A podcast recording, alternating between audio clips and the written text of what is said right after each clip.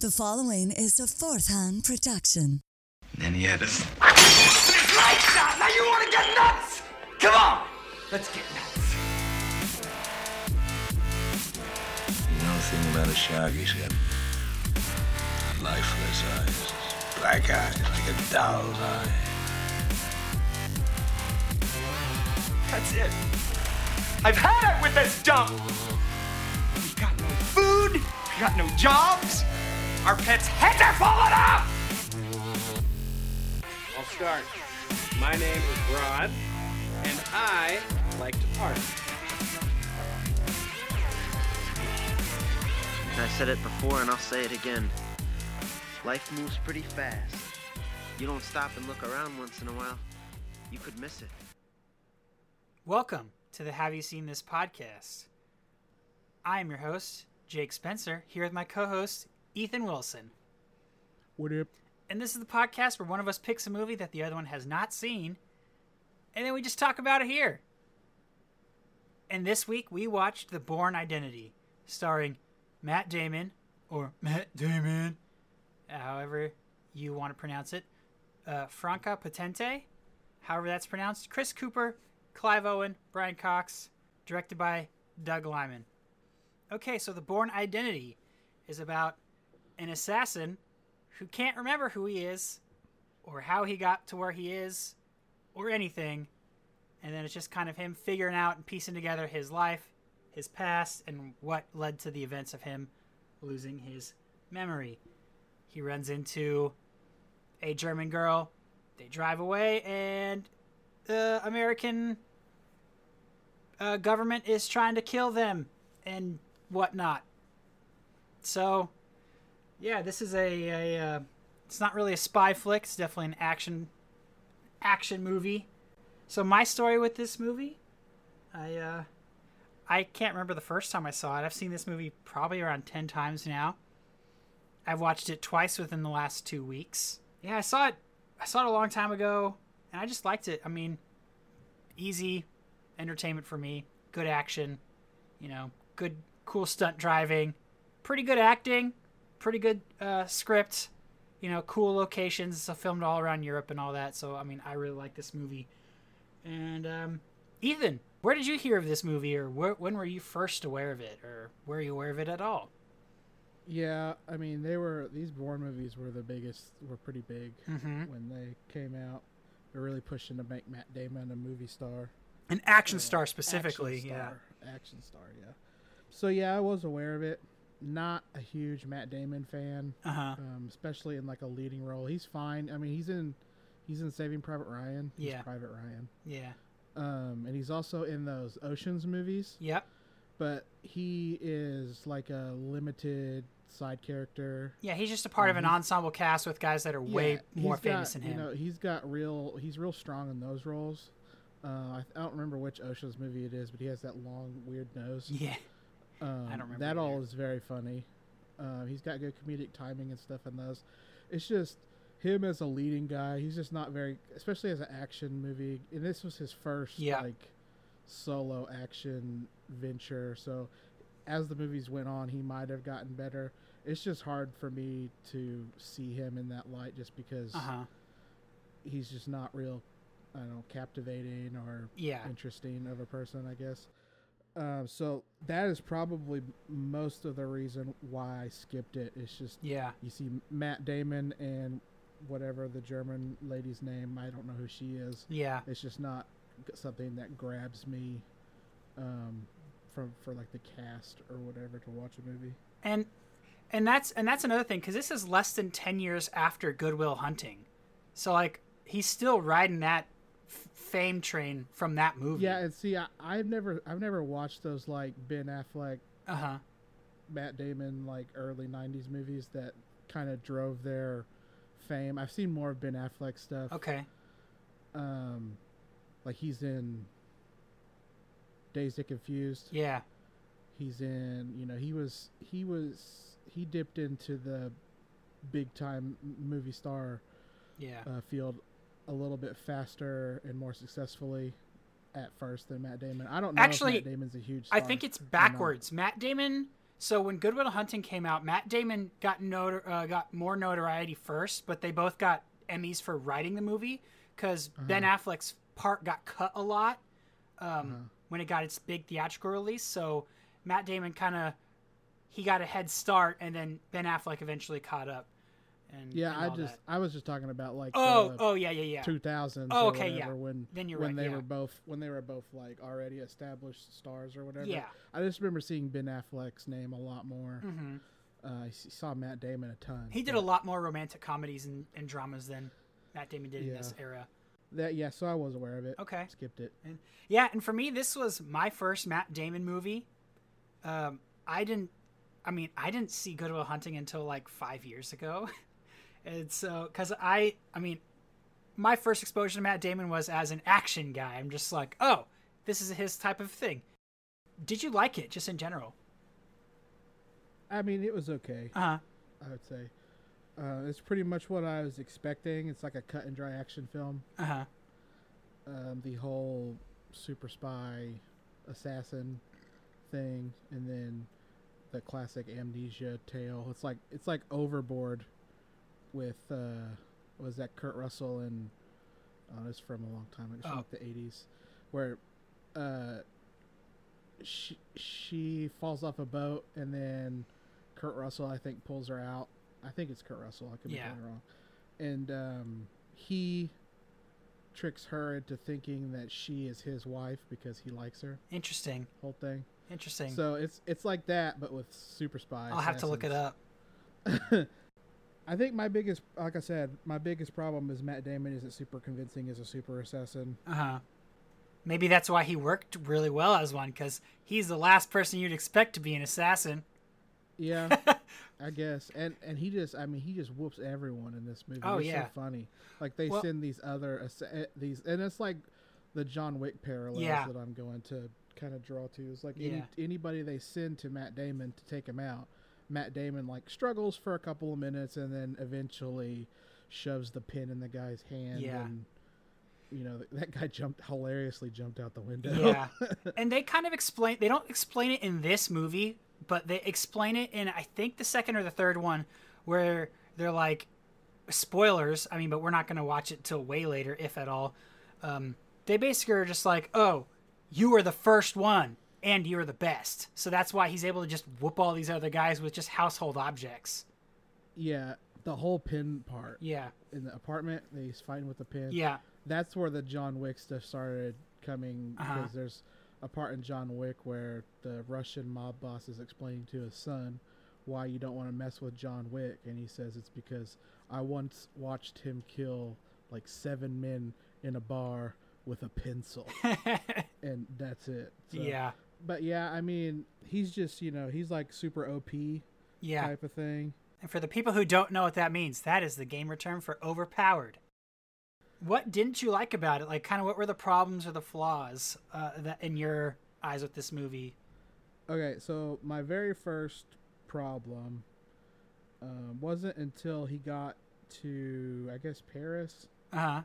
Uh, he went into that embassy and Yeah. he gets hooked up with Marie, Yeah. which is the female character, and she drives this like This little 1970s Mini Cooper, yeah. Mini Cooper, and she's in shock from the apartment thing Mhm. because she watches that dude kill himself, Yeah. assassin.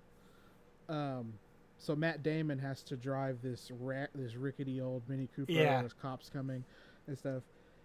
That crappy Mini Cooper being driven around like it's a tuner car from the Fast and the Furious. Yeah. Just like Tokyo Drift. They're just sliding around everywhere, going up on sidewalks and things, and that Mini Cooper just not nothing going wrong with it or blowing up immediately. Like you'd Yeah. think that engine would just it. I mean, would be toast Yeah. immediately. Um, and also, I don't know how fast. Usually, cars from the '60s and '70s topped out at like 60 miles an hour Yeah. and these these policia cars from Italy are like struggling to catch this person. The motorcycles are having a hard time keeping up, and they end up getting away because they go down the stairs. They go down the stairs, yeah, and then, yeah, He's like, I think there's gonna be a little bit of a drop, and they go Yeah. straight down those stairs, and then they like hang a left into a parking garage um, and get away. Yeah. So yeah, the car, the Mini Cooper, going through all of that torture and stress and Not being you know, more the, wheels, the wheels not falling. I mean, it was pre- I mean, it was pretty much the same when they got out of it. Yeah. When it was there was no visible outside damage to it. so- Yeah. That is a funny one. I uh for my di- first dislike I wrote uh I well I I wrote not really a dislike from me, but I know that most or maybe not most, but many people really dislike the shaky cam throughout the movie. Like a lot of people just hate that. Oh yeah, like because I read, I didn't write it down as a fun fact, but I read that the director didn't tell the camera guy what the shot was going to do. Yeah, I read that too. That's so interesting. He would be kind of guessing, it Mhm. would make it a little bit more. But it's like, I mean, it's like people uh, gripe about the same thing with like Cloverfield Yeah. and like Blair Witch and all those found footage movies, Mhm. and it was just like an early 2000s action thing for the Yeah. shaky cam. To, I mean, I remember seeing that in a lot of stuff. Yeah. But like this had like shaky cam for almost like every part of it. And for me I, I mean, I had no problem with it. I was just like Yeah, I mean, it didn't. Sweet. It didn't take me out of the movie. If anything, it made it feel more like more intense. he's getting chased. Yeah. I mean, that's what the whole movie is for. Is, Yeah. is him getting him and Marie getting chased. Yeah. So the the camera being shaky and zipping around and stuff just it makes it feel like like maybe this shadow government operation or whatever is using surveillance cameras Yeah. from around the world to try to find this guy. Um, there wasn't really anything that distracted me from it, or enough for me to say like it was. It took away from the movie. Okay, that's good that it didn't take you out of the movie. Okay, that's that's interesting. And I even I had a couple of questions about just the story. It's like why is Marie at the U.S. embassy? Because she's a German citizen, and she's at the U.S. embassy in Zurich. And I was just It like, sounded like she was trying. She was like trying to immigrate. yeah, that's what I was guessing. I'm like, was she trying to get a visa to the thing- U.S.? Yeah, because she said that she had a she had a student visa or something, and I don't know. It was kind of like gla- glossed glossed over because it doesn't Yeah, really they did not explain that at all. And that, so you just kind of have to assume. And I'm just like, I mean, it's weird. I mean, very handy that she was there. I would just assume that she would have to go to her own embassy. For yeah, I don't know how. Yeah, I don't. I don't know how. I don't know how visa works. stuff work. Don't don't fact I've check me on anything. I don't. I've never had. I've never tried to Yeah. immigrate anywhere else. Yeah, same. Um, speaking of Marie, um, she was one of my problems. I didn't really like her. I mean, her character was fine, and she was a very pleasant actress and things. Uh huh. Uh, but like she was just love story subplot. Um, she helped him a little bit, hmm and she did that thing where she went into the bank and just got those records. Yeah, I just said she was whatever. his assistant. But I was like thinking that she was going to end up being some kind of like double agent or like double crossing Oh, at yeah. the end or something, which would have made her interesting. Yeah. Out uh, like further than just being like, oh, this is they're slowly going to give each other googly eyes going across Europe, Yeah. and then it's going to peak, and then there's going to be a climax with them where they split off. Yeah. I mean, that's and then she's just out of the movie until the end. Yeah. She's a, in, you know a pretty involved part up until the country house, Yeah. and then it's just like see ya, and it's like they couldn't use her anymore. I don't know, and I understand like like he's expecting to go up against like these crazy Yeah. government assassins and agents and stuff. So an untrained civilian obviously is probably not a great person to have around, but I mean crazier things have happened in action movies. Yeah. And but one thing I did like about her being in like the love interest, they didn't force it. I mean, they forced it a little bit, but they didn't put it over the top. You know, I mean, she's she she was very a little bit aware of uh, being or wary of him at first, but then eventually kind of came around to, you know, liking him or whatever. And I yeah. I thought she, I thought she was. I mean, after I'm kind of the opposite. I thought after the the whole driving chase scene in Paris, it was just like she was automatically in love with him. Yeah. I well I um, wrote that down in in a good part. I said I said that driving plus washing the hair plus cutting it really sealed the deal for Marie. yeah, just that dull scissor yeah, and very aggressive. He was like "Uh," like Yeah, like he's like he's like, grind- he's, jerking like her hair. grinding it away. Yeah. this is probably the biggest problem I had with this movie, and it's unforgivable. And if I was going to rate this movie out of ten, it would lose probably two points just because of this one thing, Okay, hit me with it. and that is Walton Goggins is in this movie and he does nothing. oh yeah, You know who Walton Goggins is? who is he again? He's the he's like um in Ant Man. He's Ant Man two. He's like the the secret spy guy that's trying to get figure out where Paul Rudd is, and he's in he's in like uh the Hateful Eight, the the Tarantino movie. Which character did he play in this? He's like one of the office guys in this in the like the war room with the main agent. I'm gonna have to look him up. He has he has like one line. Yeah. Okay. He's yeah. Okay. Yeah. Yeah. Yeah. Yeah. Yeah. Walton Goggins. Yeah. Okay. I know exactly. Yeah. He is criminally underused in this movie. Yeah. He's a gr- I mean he's an awesome actor. Everything I've seen him in, he's super great. Yeah. Um and being the head of like a black ops shadow government agency is like right up his alley or even letting him being the main assassin that goes after John or not John Wick, Jason Bourne.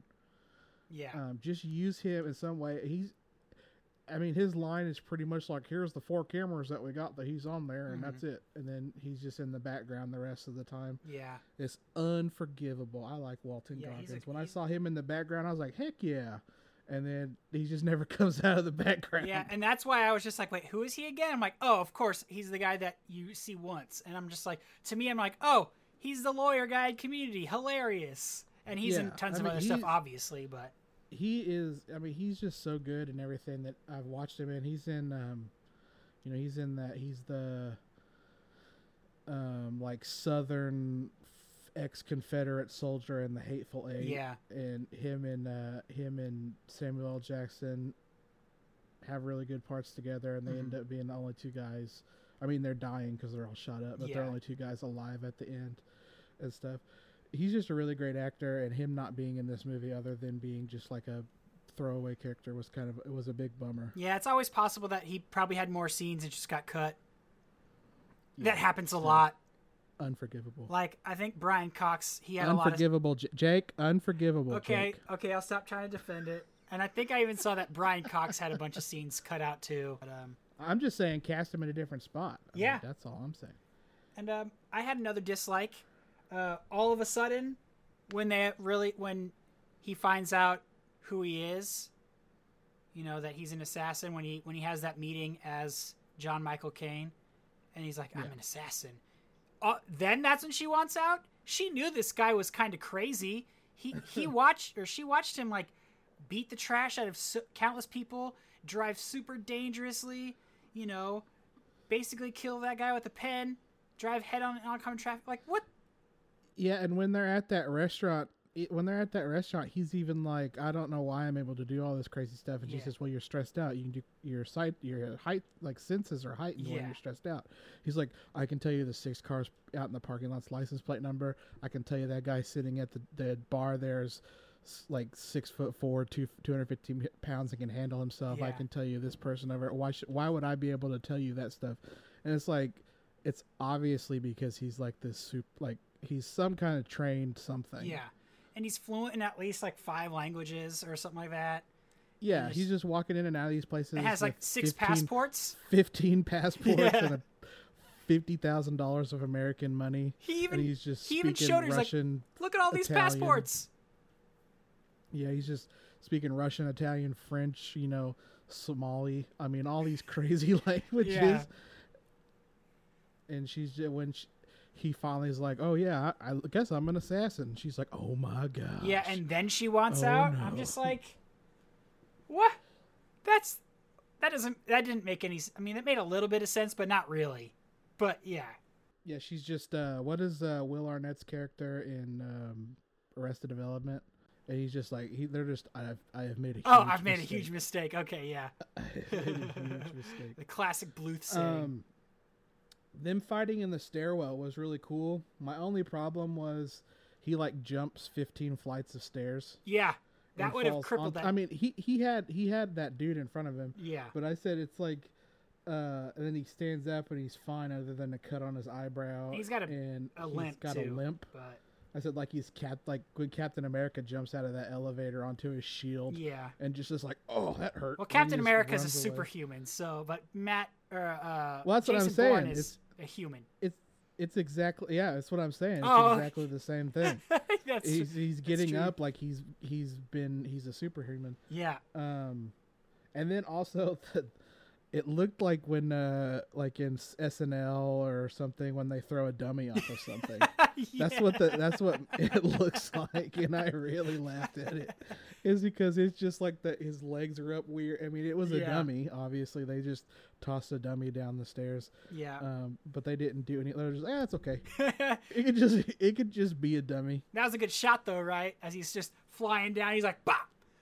You know, that was pretty good shooting. You got any more Yeah. dislike parts?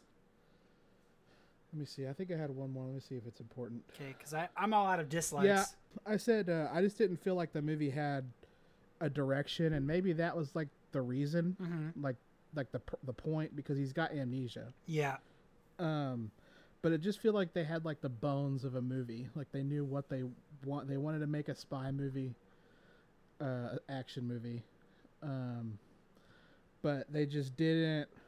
They didn't really know what to do with it in certain parts, and it gets kind of draggy Yeah. uh, the whole the whole other than the the assassin scene in the field, which I'll talk about later, the whole country house scene section of the movie, Mhm.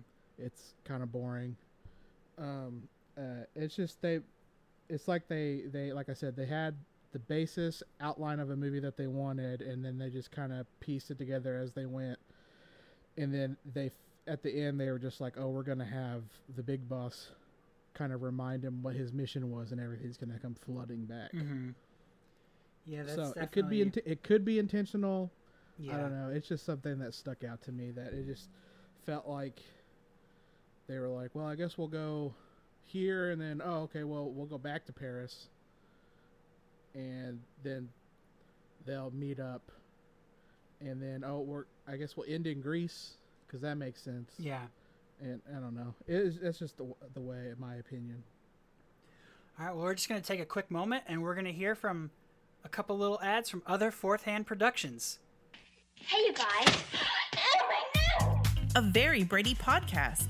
Join host Tack Van Sickle and his guest each week as they hilariously dissect the iconic TV show The Brady Bunch, one episode at a time.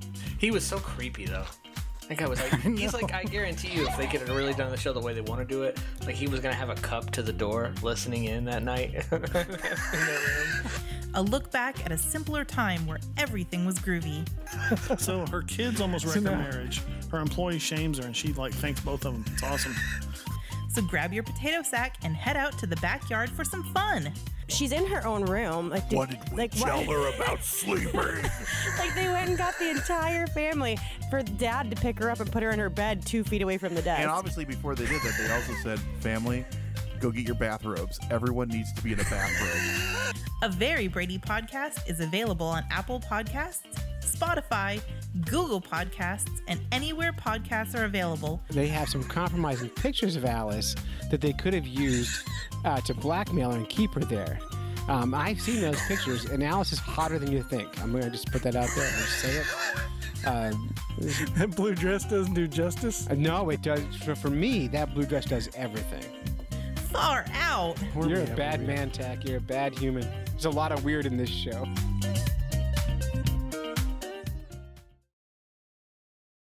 Hey, Blaze, come here a minute, man. Check this out. Yeah, what's up? Hey, look, I have an idea for our next Inhuman Experience ad. Cool. Let me see your computer. All right, check it out. See, right? No, wait, what? What? Oh! Wait, wait, wait. Hear me out. But, but my computer. I have a better idea. But what about my computer? First, I start with the movie trailer voice. Okay, Then you say something funky. I can dig it. And then I say, Check out The Inhuman Experience, a paranormal podcast with Bobby Anthem. That's me. And Bobby Blades. That's you. And then we say we do tons of extensive research. But we don't do any research. I know, I know, we lie. All right, false advertisement. That's cool. You say find us on Apple Podcasts, Yeah. Stitcher, Right. Google Play, There too. wherever podcasts are heard. Bada bing, bada bang, bada boom, ad is done. All right, I can dig it. I can dig it. But look, I have one question. What's up? Why did you have to smash my computer?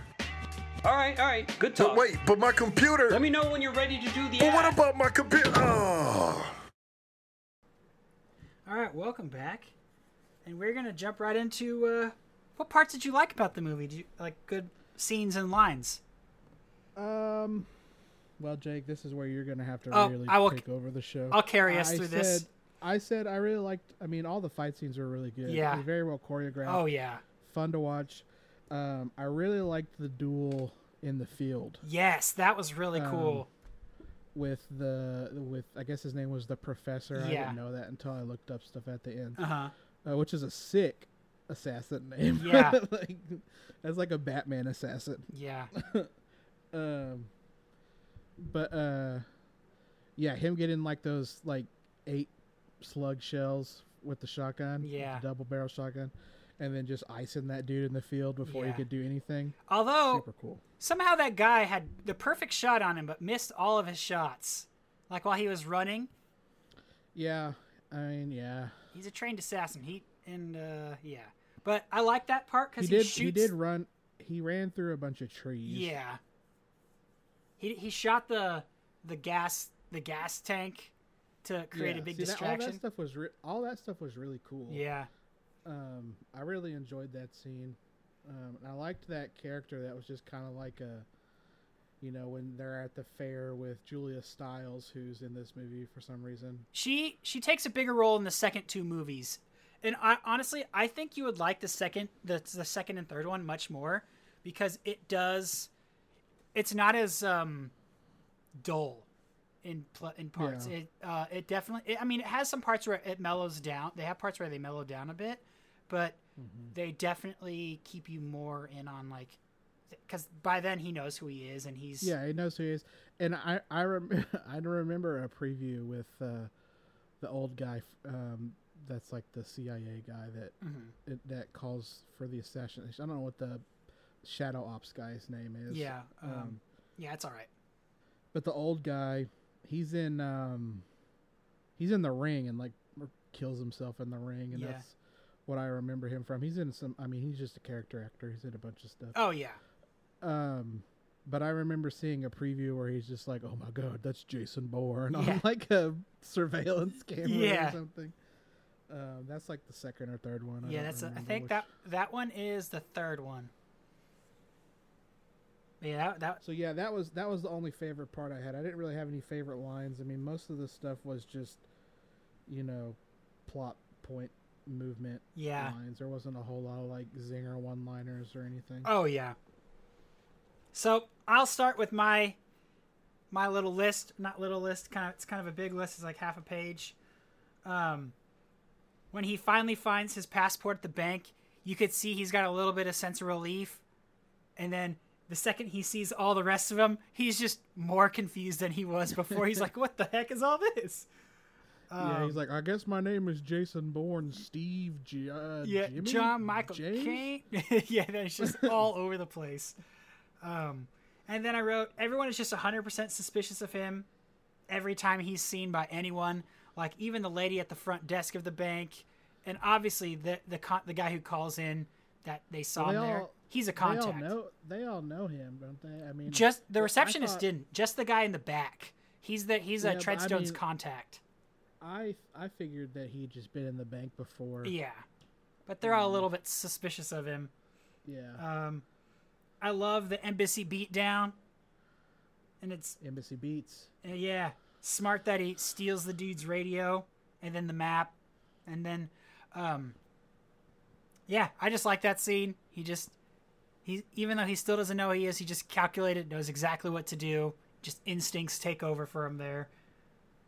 Um, let's see. At that point, he spoke in English, French, and German at least. by the time he gets outside of the Zurich embassy.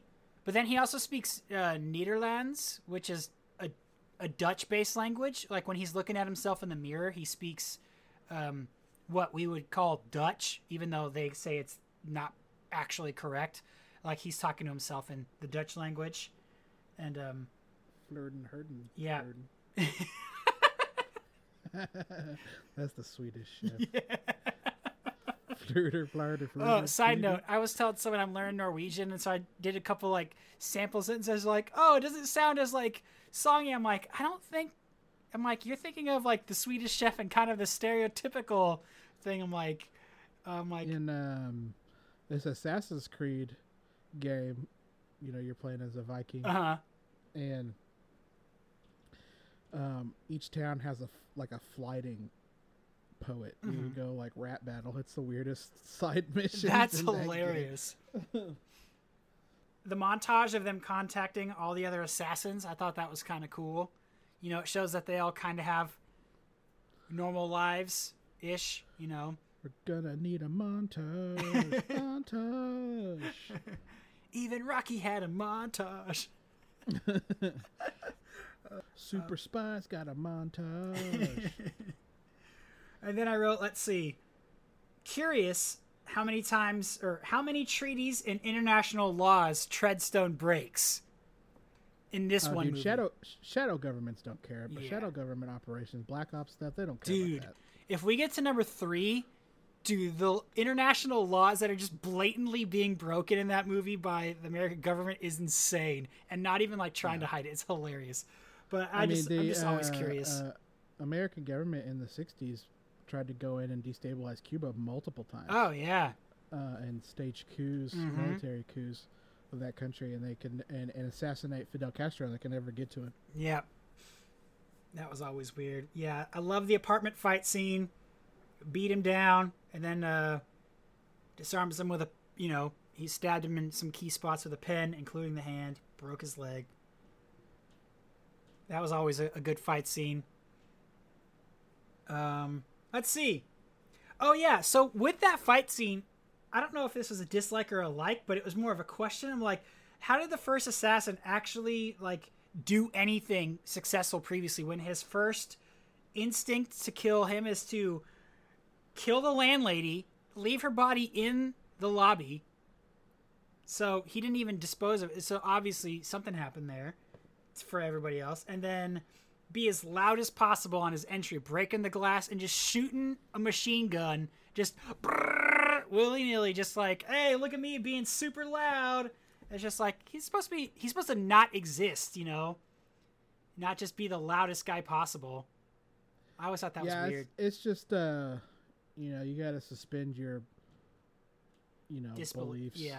D- yeah, I guess Disbelief. Got to have s- Yeah. some kind of yeah suspension and disbelief to to really let these movies go. I mean, Oh, it's yeah. like it, it's like all those uh, like '80s action movies with Oh, yeah. Arnold Schwarzenegger and Sylvester Stallone, like the the guns that they never have to reload. Yeah, and- or they're getting shot at by like five guys with machine guns and never getting hit.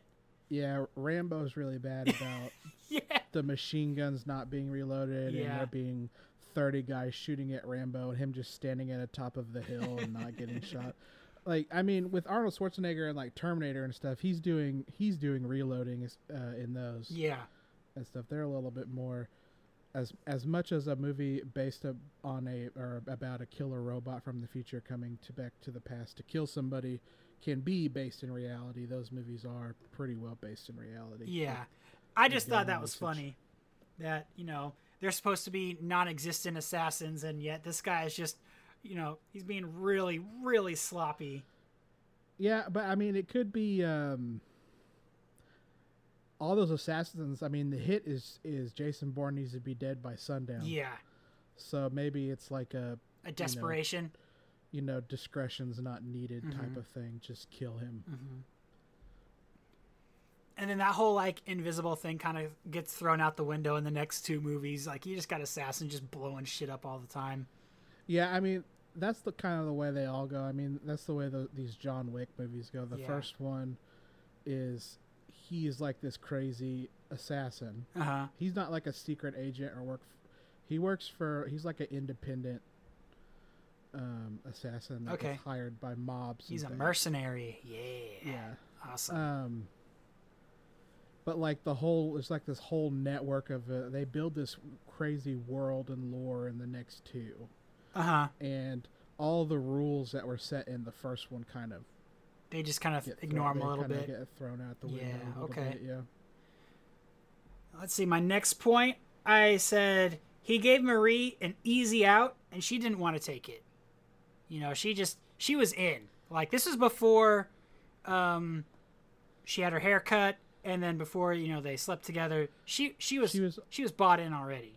Uh, she was already in love with him. Yeah. That was, that was post the car drive. That's what I'm saying. After No, this was chase, um. I wrote this down before. no, she. It is before the car chase. Yeah. Yeah, that's what I'm saying earlier.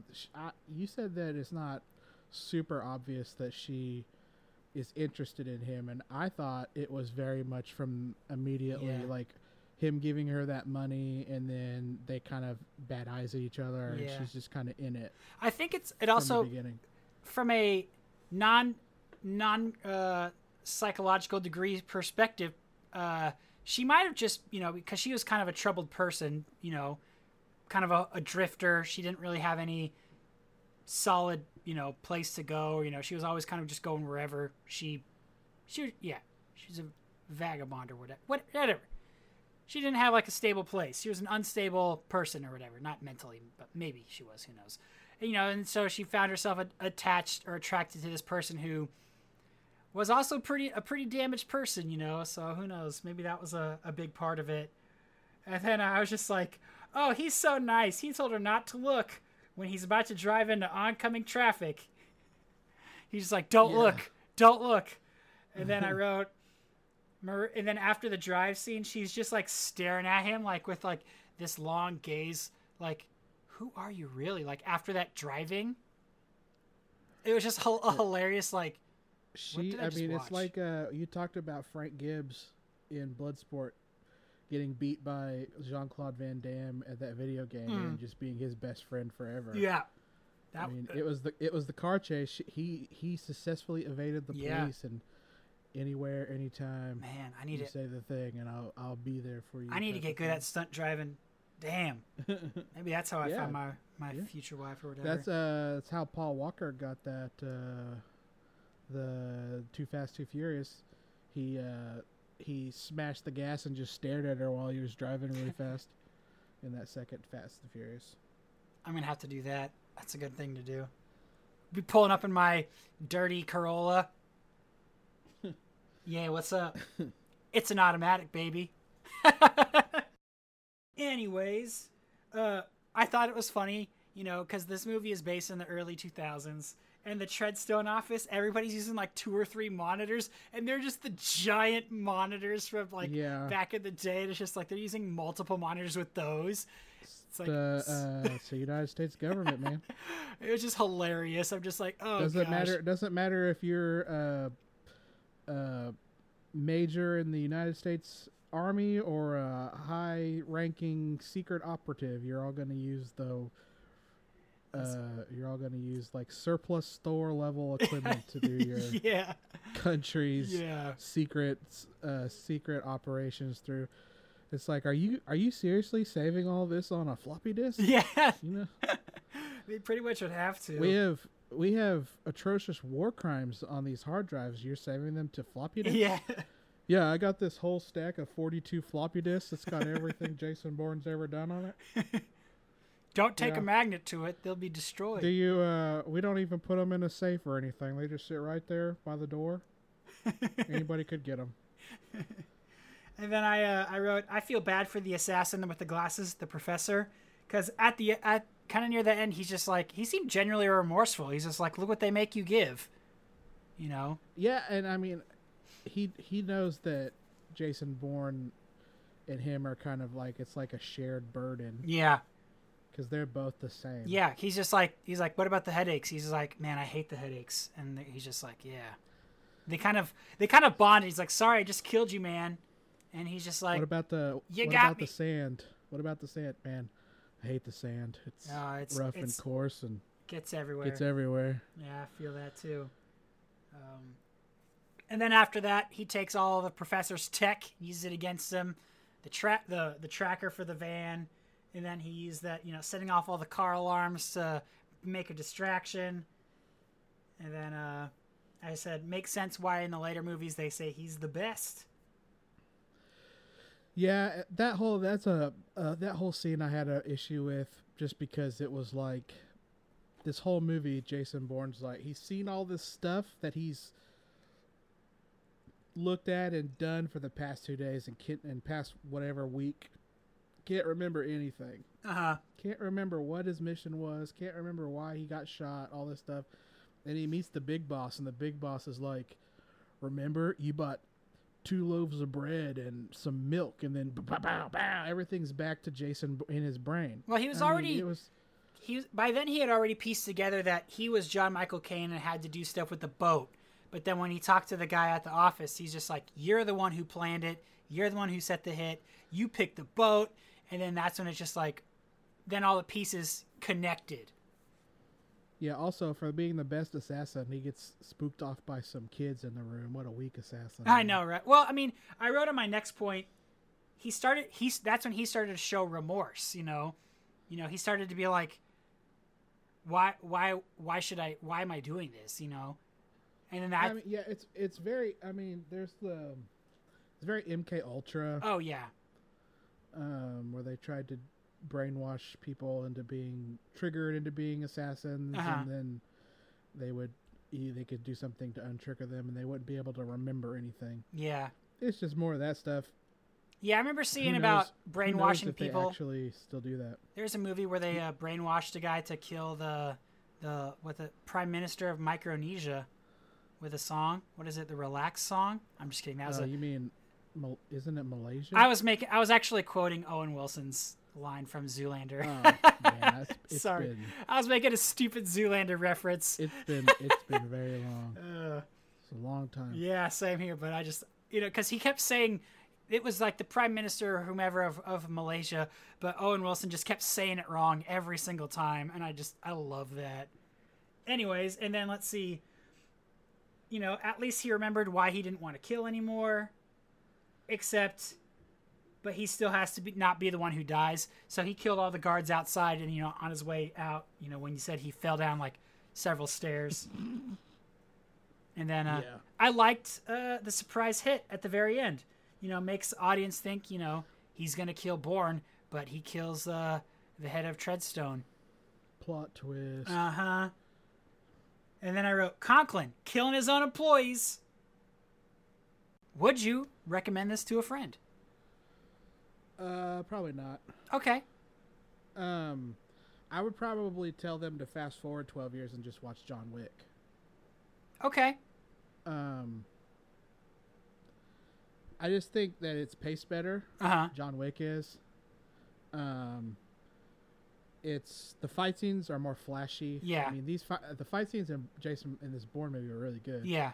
But the fight scenes in in John Wick are just, I mean they're really flashy. Mhm. Uh, I think Keanu Reeves as an action star, I mean he's been doing it a long lot longer. Um, is better. Yeah. Um, in that situation, I mean there's there's movies that Keanu Reeves has no business being in either. Hey, Um, it's all good.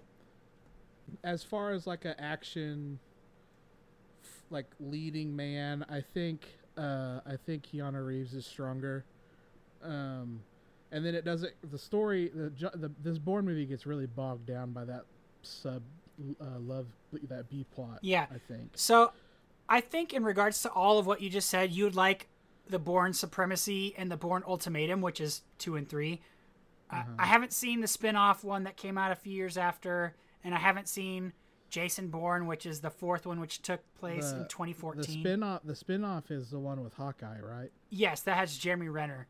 And then they made no another Jason Bourne one with Matt Damon like six years ago or something like that. yeah I mean, And- I mean that's i mean i said that with the in the rewatchability Yeah.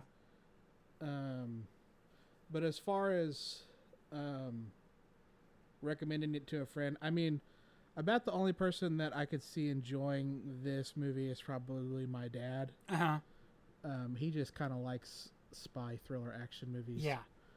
Um, he might enjoy it. He Mhm. also might tell me it's stupid. I have a hard time reading, the reading the room with my dad in Yeah. movies. I understand that. Um, and uh, but does it hold up in 2020?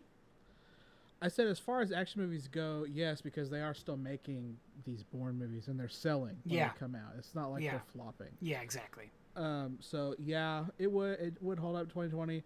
I said the only thing that doesn't hold up with this particular one is they would be able to find him so much faster these days with all of the. I mean, the whole world sold away their right to privacy. Yeah, exactly. Um, in the last 20 years, uh, with you know street cameras and cell phones and all that stuff, they would be able to find him really quick. Yeah. That was the really thing, only thing that I said. I mean, it would probably take them less than like 10 hours to Yeah. find him.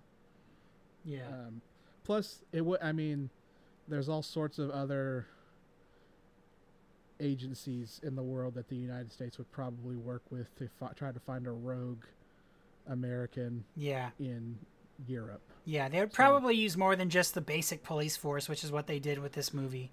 And they would be running on something better than Windows 95. Yeah. Which is what those computers. that they were using. well, then again, in 2001, the best thing you had was Windows 2000 because XP didn't come out until 2002 or three, I think. So they were Okay, still they were still a little behind the good tech. Nerd. Okay. I'll, I'll, I'll take it. You know. Uh, let's see. Is it rewatchable? I mean, I love it. I've seen it more than ten times. So Uh, I said it's got a lot of rewatchability. It's you know it's an action movie that you can not really pay attention to and not have any trouble following. Yeah. Or if you came in halfway in, I mean this whole movie is Matt Damon saying I don't know who I am, so you understand that he has amnesia. yeah, Um, I personally probably wouldn't rewatch it. okay. Um, mostly because we do have movies like like again John Wick, um, that I personally think are stronger movies. Well, at least the first one. Yeah. Second and third one aren't super great. The first one, at least. Yeah, in my opinion, Um, the second and third stronger. Bourne movies are better than this one. But this one definitely sets it up. So I mean, And I don't like I said I can't remember if I have seen I hadn't seen this one. I don't I can't remember if I've ever watched two or three, so I might not have seen them at all. okay, well that's fine. Anyways, we got some fun facts. I will. s do you want to start? Should I start? Yeah, I got one. I got some. Hit me with it. Matt Damon went through hundreds of hours of gun training so he would look comfortable holding a weapon, which is completely weird to me because I have probably shot guns for less than 100 hours and am totally comfortable using one and holding it and feeling comfortable with it. I think as far as like um, for filmmaking, they want the actors to look like they they're not like hesitating or like for me, I would have to do that because I would blink every time I would shoot the gun because of the noise. I would have to like when you know because we're both drummers. The, it took me a long time to not blink every time I hit the snare drum, and so I would have to train myself to where I wouldn't blink every time I shot a gun, even if it had blanks or you know. Yeah, maybe. That's I, just I don't know. Maybe it's just because I've grew up shooting and things. Yeah, so it, it's different for me. Like I, I haven't. I've shot a BB gun. That's it. You know, airsoft maybe paintball. I I think I shot. I don't think I shot a paintball gun, but you know, I you know, I would have to practice a lot just to get comfortable with it, which just make it look Mhm. natural. And um, Yeah, most most of my shooting has been shotguns and like pistols. yeah, So, um, and that's been both with and without hearing protection. In my later years, I always wear hearing protection because Oh, I don't yeah. want to go deaf. that's that's that's a good. p- But when a I was good idea when I everyone. was when I was younger and stupid, I used to not wear hearing, hearing protection. But um, yeah, I was the same, but with my concerts. s- My second fun fact was the region in Greece that's shown at the end of the movie is an island named Mykonos in the Aegean Sea, and this island is na- is uh, famously named after Michael Scott's Greek character in the se- of the same name in season seven, episode fourteen of The Office, called the Seminar. Damn it, Ethan. I knew you were going there too. I mean, that was not a bad one, but I knew you were going to make that office reference as soon as you said the name of the island. It's like I'm Mykonos and I'm Greek. during the during Andy's sales seminar, I knew. Oh my gosh, that's hilarious. Once again, bringing an office reference into the show. That's okay though. I love it. Um, in 1983, Universal had planned to make this movie, The Bourne Identity, with with Burt Reynolds as Jason Bourne and Jack Clayton as the director. Due to Reynolds' busy schedule, uh, the movie stalled. It would just been a whole movie. Him say they'd be like, "Your name's John Michael Kane." No, that's not my name. It's not my name. It's not my name. Turd Ferguson. My name's name's on the passport right there. What's it say? See, it says Turd Ferguson. Funny name. I got this big oversized hat. not my name. Uh, yeah, I don't. Uh, uh, yeah, uh, I don't know who I am. Yeah, yeah. Uh, I have one. Matt Damon climbed down the last 30 feet of the backside of the building in the, the embassy without a stunt double. He called it the most grueling thing I had to do. And it's just like, I get it. That's, uh, you know, putting his hands into the fingers, those little uh, divots or whatever. And Yeah. Yeah. Tom Cruise is somewhere laughing at him after Yeah. holding onto a plane with no harness. If I- Man. uh, did you see that? Tom Did Cruise is that clip? crazy.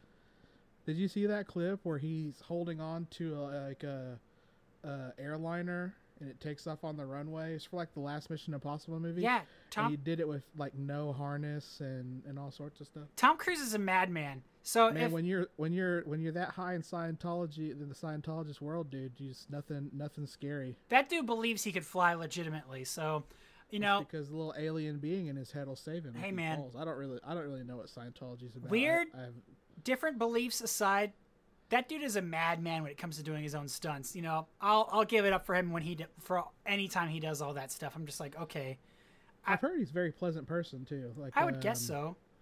Someone was in a might have been uh, one of the guys in Tropic Thunder. Who was it that was in that movie? That uh, Bill Hader. Yeah, Bill Hader was said that he worked a, with him know, in he the, had a in the- lot of yeah he had a lot of parts with him so he said he'd have to do line reads with tom cruise and he said tom cruise was just the sweetest person you could ever work Tom with. Cruise in that movie was freaking hilarious.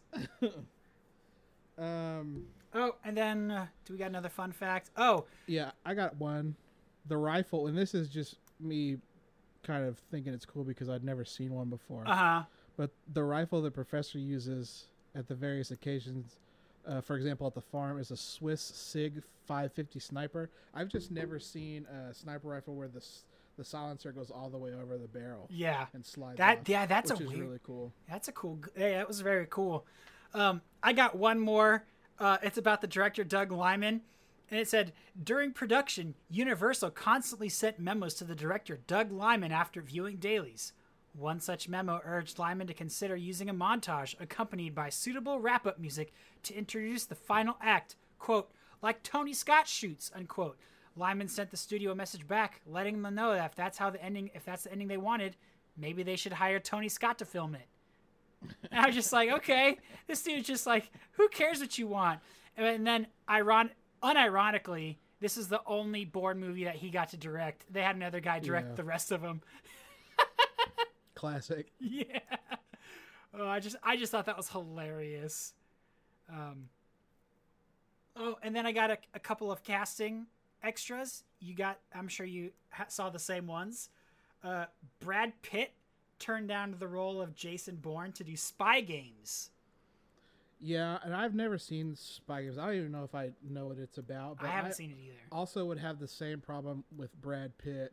Yeah. in an assassin role that I do with Matt Damon. Yeah. for different reasons. I just he's not. I mean, he's in like Fight Club and he's in Inglourious Basterds and stuff. But like this whole, I don't know. He he's just just not a person that I would picture. Like he's first of all, he's way too handsome to be like unnoticed in public. Like, Oh, yeah. that dude's he's just a good looking dude.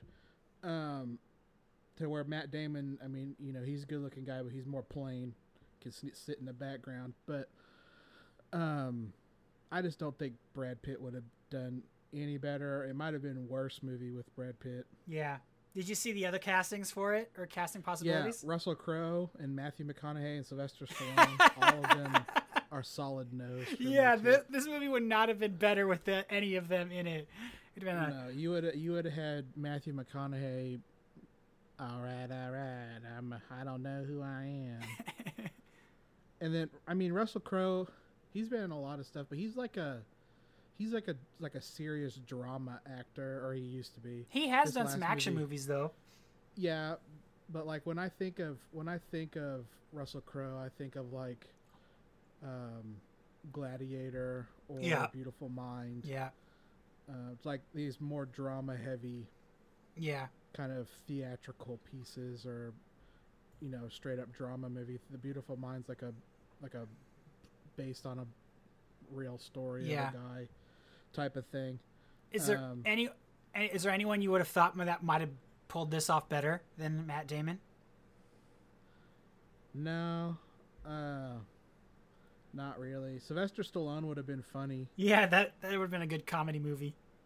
um just because i mean he can't really talk so it's like him speaking all these crazy languages would just sound like blue it all sound like the same language.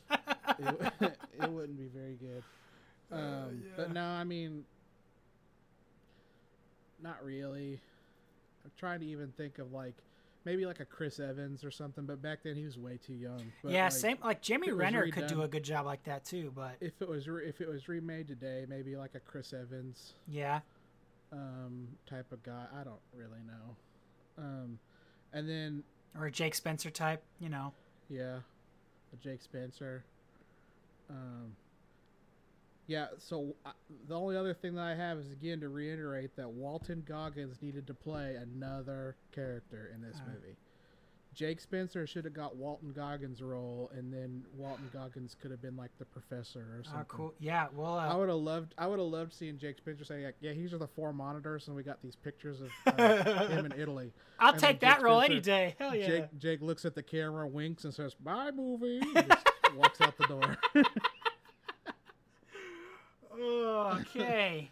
Well, that's gonna do it for me. That I've got. That's pretty much everything. You know, I did my best to not make this too short of an episode. Where can where can we find us, Ethan?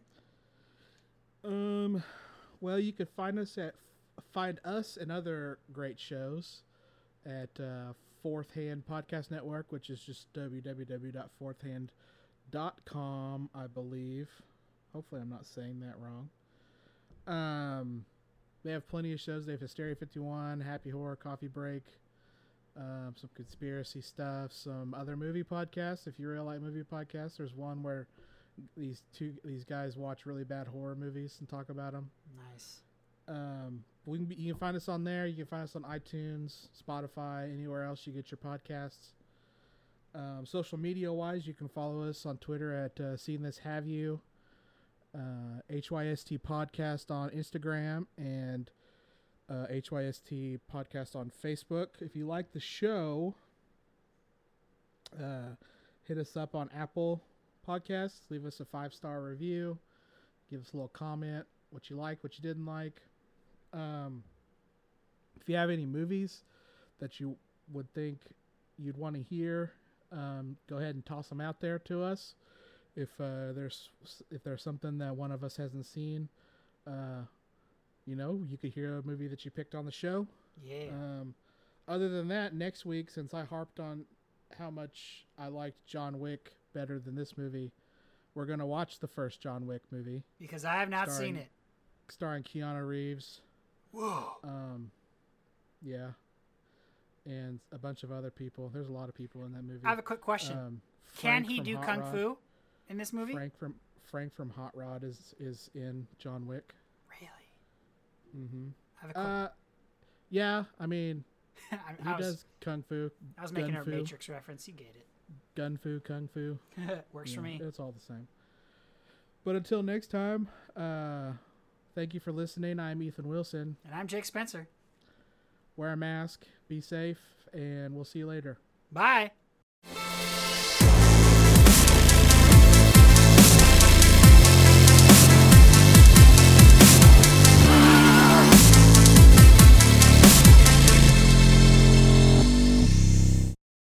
You've been listening to a fourth hand joint.